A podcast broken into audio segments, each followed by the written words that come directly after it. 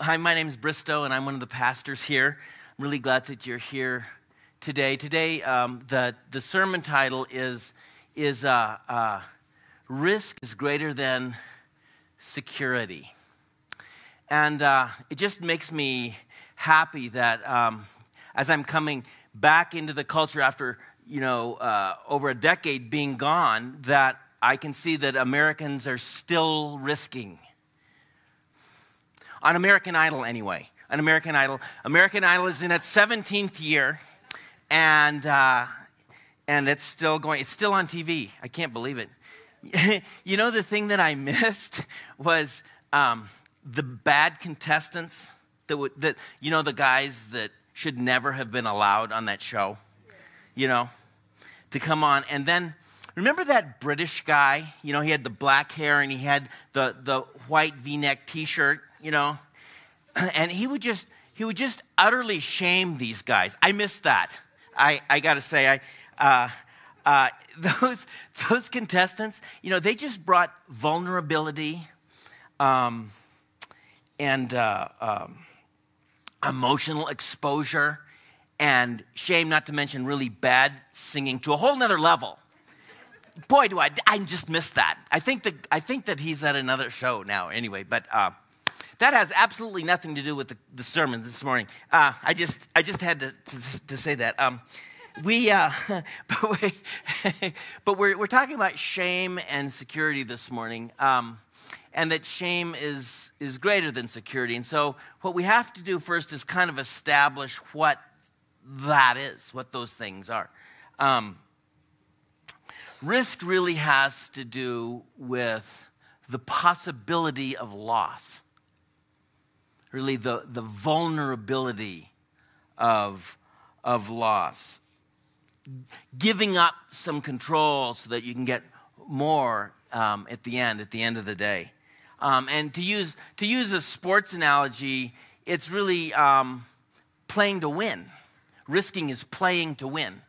It's, it's, uh, uh, it's how you score points in a game. And, and as people, we can't flourish and grow as individuals like we're meant to do with, without um, risk.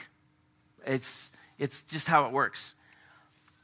Um, security, on the other hand, is different. It's, security really is about um, um no possibility of, of loss really no vulnerability uh, to loss. It's kind of holding on to control in order to keep, in order to keep that sum that you've got. You know, so so so really, again, the sports analogy, it's really playing defense. It's it's really playing not to lose. And and flourishing and growing as people and kind of living an, an expansive life can't happen when when security is, is, is your focus. And I think that, um, you know, it's human nature to want security, but, but it breaks down right here that that security that you're after is a false security. We're going after a false security. Jesus is the only true security. That's the, that's the only place that, that we can go and, and, and get what, what we're really after. Really, I think our yearning and, and our, our, our longing is for heaven itself. When all of that will be complete, when all of that flourishing and, and growing comes to completion, that's really what we're, we're um, desiring. And so um, um, I want to pray. I want to stop. And I just want to pray right now that, that um, God would sort of download for each one of you what he wants to say about risk and security in your lives. Let's pray. Jesus, we thank you for gathering us. We don't do anything on our own, and you've even gathered us this morning. There's, there's no. Um, mistake here. Everyone was brought here today. and Lord, you have your finger on something, would you, would you just leave your finger on that issue in each one of our hearts uh, regarding risk and security today? And would you, your power be on this message in Jesus' name? Um, I want to tell a story uh, about risk and security in, in my own life. And then I want to go to a really familiar passage in Scripture in Matthew about Jesus walking on the water and Peter walking on the water. and then I want to end up with uh, uh, uh, how we actually do this. And so that's kind of where we're, we're going. I want to tell a story, and it's not the most, it was not, it's not about the most important choice I ever made. It, well, actually, it wasn't even that big a deal. But you know what? Sometimes the small choices that we make are the most consequential. And that's why we have to be so careful about how we live our lives. Because, because the little choices sometimes can open up our lives like, uh, uh, like you can't believe. And, and we just, we're already in that inertia of making those choices when we somehow make bigger choices. And that's kind of how this is, this story is for me. So, so here I am, I'm living the life in Fort Collins, Colorado. It's 2002, and uh, I'm just feeling really secure. I love being here. Um, um, I was secure in my career. I was an educator with Poudre School District, and I loved every minute of it because I got to spend, you know, every day with kids. It was just so fun. And I just felt secure and I just liked it. And and I also felt really secure in my relationship with the church. I served the church many hours a week, and I loved every minute of it. And uh, um, I was really secure in my relationship with God. I just enjoyed experiencing His mercy in my life every day and, and, and seeing his mercy in the lives of, of um, the believers was just, it was just a joy. I just loved every minute of it. And um, um, I loved being a Colorado guy. You know, I'd, I'd moved about three, three years before, and I just, I just loved being here. You know, the first thing I did is go out and buy some really expensive skis and expensive bindings and a ski rack, you know, and, and my skis plus my, my car rack was more expensive than the car itself. And I just kind of thought, that's a Colorado thing, you know, you just get up in the mountains, you know, I belong, you know. and, and I don't know how to describe it, but I, I, started to kind of pull into my, my Colorado life. You know, I, I, not good language for it really, but I, I, kind of, I kind of pulled in into my security living here. and as time went on, I noticed that I stopped doing things I used to do, like um, inviting people from work to church. I kind of stopped doing that, you know. I kind of stopped um, talking about God at work with my colleagues. Um, I kind of wasn't that happy with where God had me, but He had me here, you know. It's so weird. I was less and less satisfied um, in God somehow.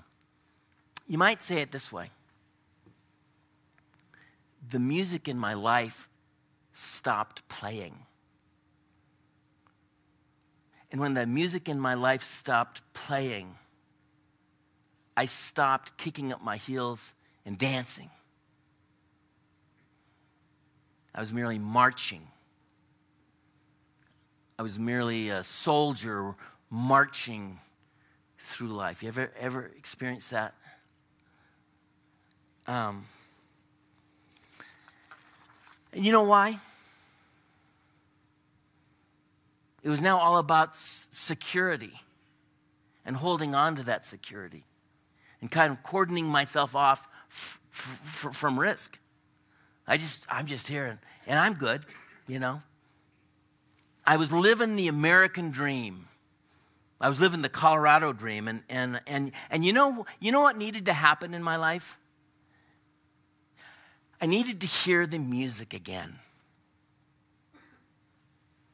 And the only way that you can hear the music again is, start, is to start risking like you used to do. You Remember that? So when my summer job kind of fell through that I, I, I had every summer, you know, I knew God was up to something. It was His mercy. I knew that He knew that I wasn't hearing the music. and so, so, so the church came to me and said, "Hey, how about you you go to Jordan for the summer?" They didn't know that my job had fallen through. I don't know how. I don't even know why they asked me, but they said, "Hey, why don't you go over to Jordan and be a vineyard guy over there, just for the summer, and just support the Arab church?" And I knew immediately. Oh yeah, oh absolutely. You know, where's Jordan again? You know, yeah, I literally got in my car and drove down to Barnes and Noble to the travel section to find out what language they spoke. You know, I'm, ah, I'm perfect, the perfect choice for perfect candidate, right? And um, and, and so and so, you know, I'm already. And this was just before school ended, so so I'm busy, kind of like you know, getting my exams done and grading my exams and getting my getting my grades all in order. You know, because I'm not the most um, organized guy in the universe. And I'm trying to do that, you know, and I'm thinking about going to Jordan. And, and, and in all the hubbub, because I was leaving like in two days, two days after school. And so in all, all, all the hubbub, you know, I, I, I mean, I, I was just kind of all jumbled and, you know, I got my bags packed, and my, my buddy Brian, you know, we went down to the to, to DIA. I got my stuff, you know, and and uh, we get there really early, and uh, way early, and um, and you know, I'm I got everything, and I'm nervous, and you know, and uh, do you have my ticket? He said, dude, I'm just driving you. I, you know, I, just, I can't find my ticket. And in 2002, that was a big deal because international flights back then, you had to have a paper ticket. They didn't have it all coordinated yet, right? So, so, uh, so the ticket agent said, well, you know what? Why don't you go, go back home? You got plenty of time. Go back home and, you know, look for it or something. You know, and, I, and it's so long ago. I can't remember if we drove back to Fort Collins, if we called someone to go in the apartment and look or what. But, you know, I, you know, trying to get my act together somehow. And, and you know, by that time, the, the, the flight had already left. now, this is the deal. I had to get to Jordan like that. I had to be on that flight because my contact person was only going to be there one day and then he was gone. And if I didn't get introduced to everybody by him, I mean, I might as well not go. I, I how, I, how am I going to know where to, you know, be? Or I've never been there before. I, you know, barely know where it is. I don't know a soul there. So I had to get on that flight. Flight's gone. And so, uh, and we can't find my ticket either. So, you know, no problem. Let me just talk to the ticket agent, you know. So I go up there and I, I give her my sob, sob story, you know, and, and, uh, and I, I'm getting no love. I mean, there's no love coming across the counter. You know, you got to have the paper ticket. Yeah, but you know what? And my temperature's kind of rising. You know, with all due respect, you know, any half-witted person can look at the computer and see my name in there. I paid for that it, you know, and um, no love, just nothing, right? so it's so it's so it's it, it's it's slowly dawning on me, and then and then it does more than dawn on me. It hits me. It's like getting punched in my sternum. I I I'm kind of like knocked back a couple of steps as I realize all of the planning and, and the whole thing um, is evaporating before my very eyes. I'm not going to Jordan. This is not happening. it was like there's this wrestling match of risk and security going on in my soul for my future. Because I had the sense that my future hinged on getting to Jordan somehow. And so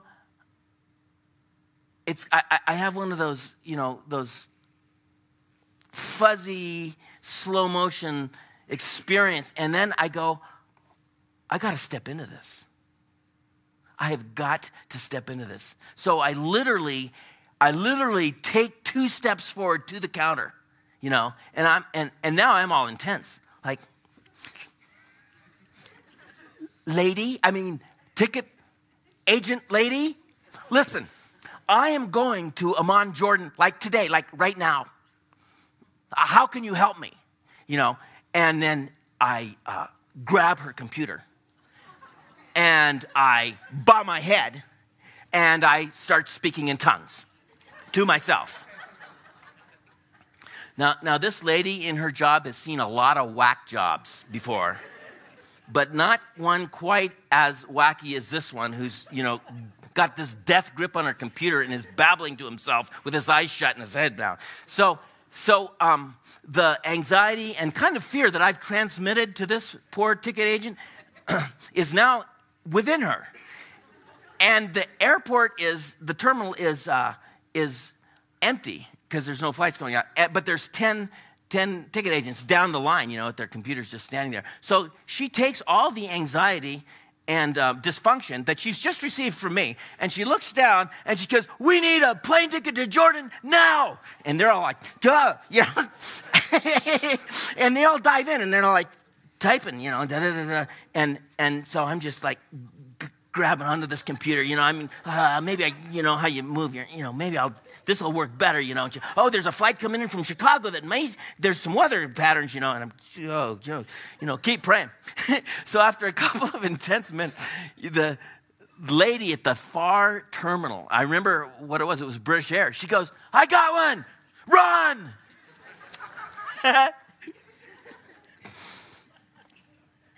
and you know what? I've never quit running. That little decision is how I married my sweet wife, Jamie.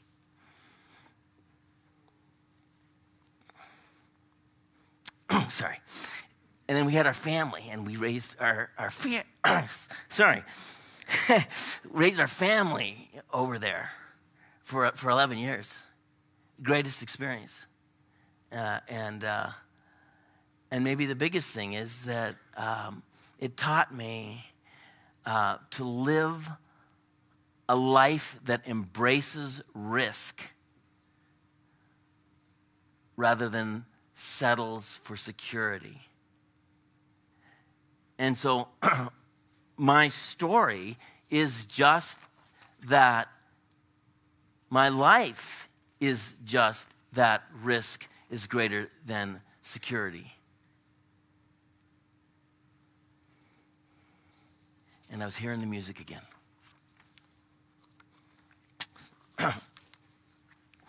um, so what I want to do is, if, if I can pull it together myself here, um, is, is transition to the scriptures, which is uh, Matthew uh, 14, and I'll just read it. Um, look for the risk and security in this text. Immediately, Jesus made the disciples get into the boat and, and go on ahead of him to the other side. And, and while he dismissed the crowd, while he dismissed the crowd, after he dismissed them, he went up on a mountainside by himself to pray. And later that night, he was there alone, and the boat was already a considerable distance from land, buffeted by the waves because the wind was against it. And shortly before dawn, Jesus went out to them, walking on the lake. And when the disciples saw him walking on the lake. They were terrified. It's a ghost, they said, and cried out in fear. But Jesus immediately said to them, Take courage, it is I. Don't be afraid. Lord, if it's you, Peter said, tell me to come, come to you on the water. Come, he said. Then Peter got down out of the boat walked on the water and came toward Jesus. But when he saw the wind, uh, he was afraid and beginning to sink, cried out, Lord, save me. Immediately, Jesus reached out his hand and caught him. You of little faith, he said. Why did you doubt? and when they climbed into the boat, the wind died down. And then those who were in the boat worshiped him, saying, Truly, you are the Son of God. So let's try to wrap our head around what's going on in this text right here. Eh, eh, the text says, immediately Jesus made the disciples, made the disciples, get that? He made the disciples get into the boat and go on ahead of him to the other side while he dismissed the crowd. So the first thing that's going on here is Jesus is establishing himself as their true security. Because even though the disciples have been through all of what they've been through and seen all that they've seen and been changed themselves, still functionally, their security was in that boat. That's really where they had their trust, even now. And so Jesus makes them get into that boat because there's something that they need to get. They need to learn this. It needs to be in them. This, it needs to be in their bones that He is their true security and that, and that their boat isn't. Now, each one of you has a boat.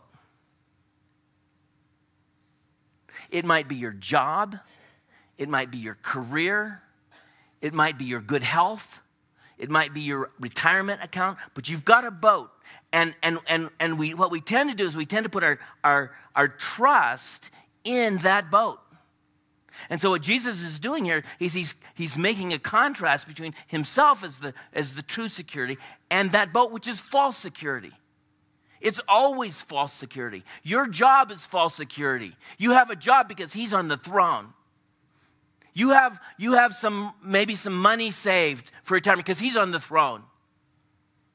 Your job security is because he's on the throne, not because of the great job you're doing.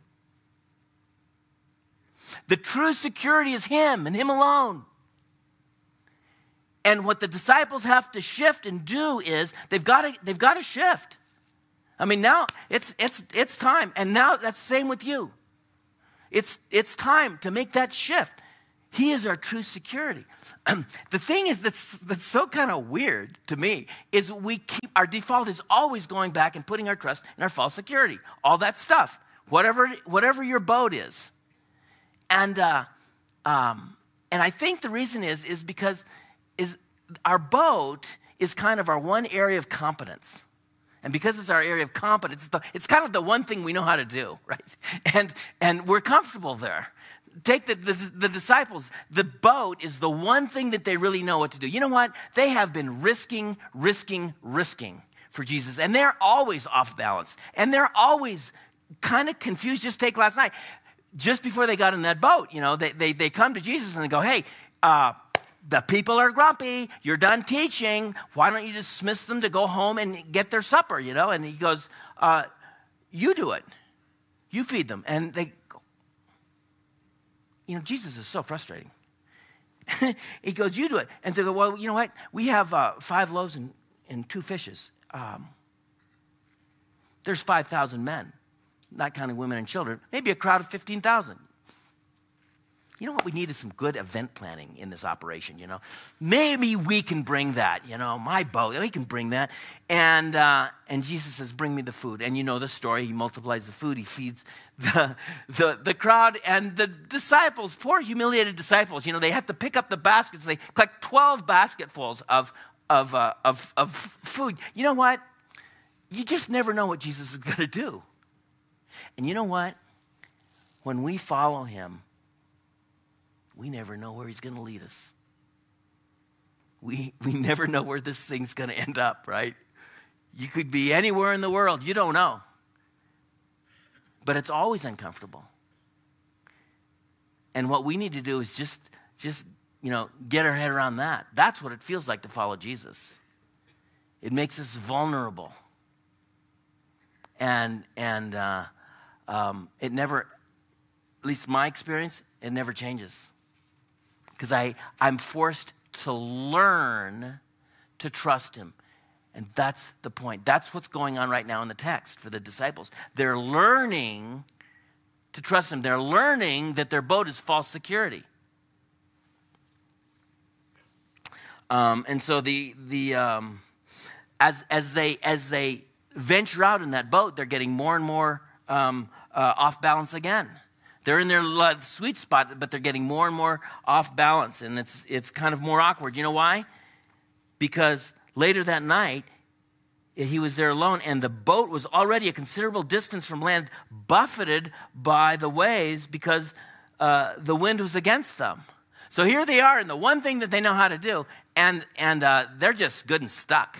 I mean, what they they're they're like failing. Their their their false security is failing them. So Say they left at, at 8.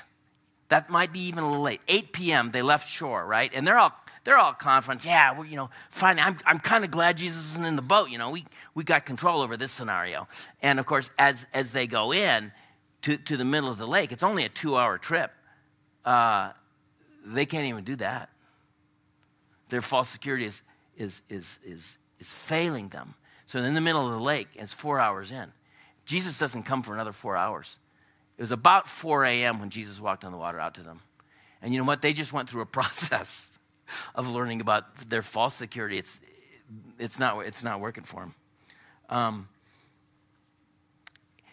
it says that the boat is buffeted. Their false security is, is literally tormented. That's what the word means in the original language. It's being tormented.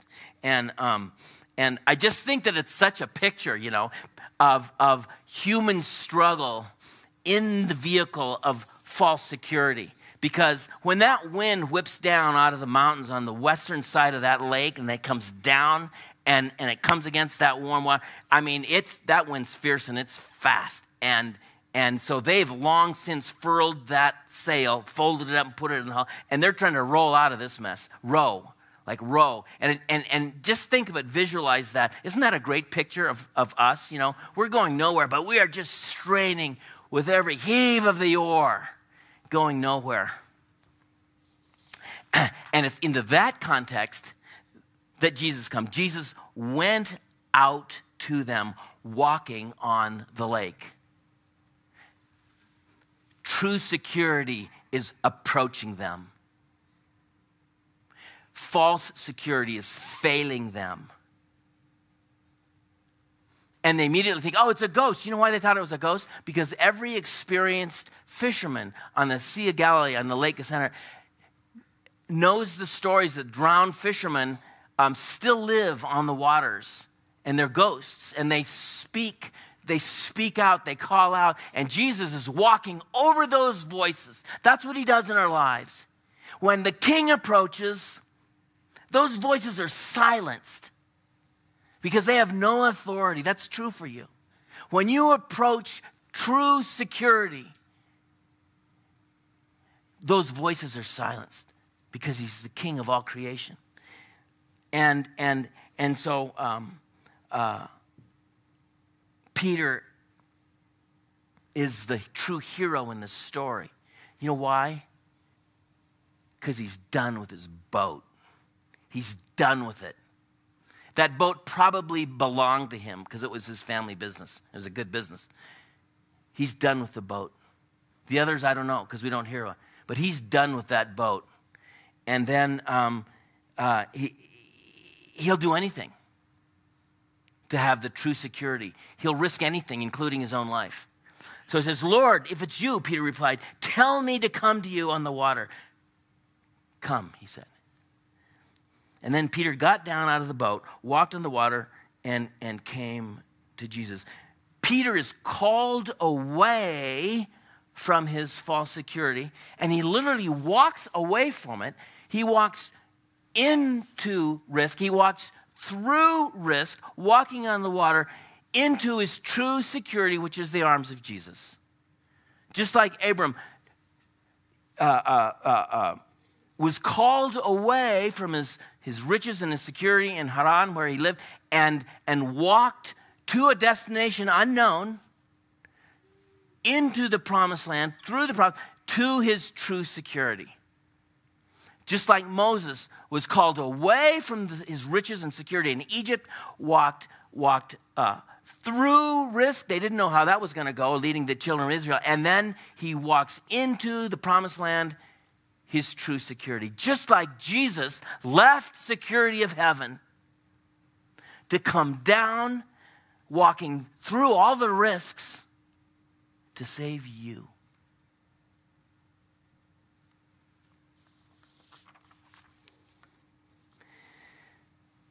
But when he saw the wind, that's Peter, he was afraid and beginning to sink, cried out, Lord, save me. Immediately, Jesus reached out his hand and caught him. You, you have little faith, he said. Why did you doubt? And when they climbed into the boat, the wind died down. And then those who were in the boat worshiped him, saying, Truly, you are the Son of God. Even when our fears eclipse our faith, Jesus is there. He, remember, He's living in you if you know Him. If you don't know Him, you can ask Him into your heart right now. Do it. Because you need the true security. And the true security reaches out and catches us when, when, when, when our fears are getting the best of us and, and takes us to um, a secure place. Um, we are in the grip of our true security. So, um, how do we do this? Um, Jesus talked more than anything else about the kingdom of God. and that's what all the parables were about. That's what he talked about. And throughout the Gospels, he talks about having to enter the kingdom of God. You have to kind of step into it. Just like Peter had to step out of the boat and into um, the kingdom, just like I had to step towards the airline counter to step into the kingdom. Jesus says you have to enter the kingdom. And it's all about how you enter. There's a lot of different ways, but, but this is what I want to put our, our finger on right now. He says that you have to enter like a little child. And how does, it, how does a child enter his daddy's arms? You know, the child's on the couch. What does the child do? I just a complete dive. I mean, the, the, the feet leave the couch, right? They're just like reckless abandon. It never occurs to the child that the daddy's not going to catch him. I mean, how, how that, that's, that's absurd. It's never happened and it never will. That's how we enter the kingdom. We, in reckless abandon, we don't overthink it. We don't, you know, we, we, just, we just go. We enter the kingdom. We step out of the boat. And, uh, and that's what I want to uh, uh, leave you with. As, as, we, as we now transition into our time of reflection, um, I want you to locate where you are. And, and I want you to ask the question Am I hearing the music? Am I dancing? Or, or did that happen a long time ago and I've been marching for years to no music?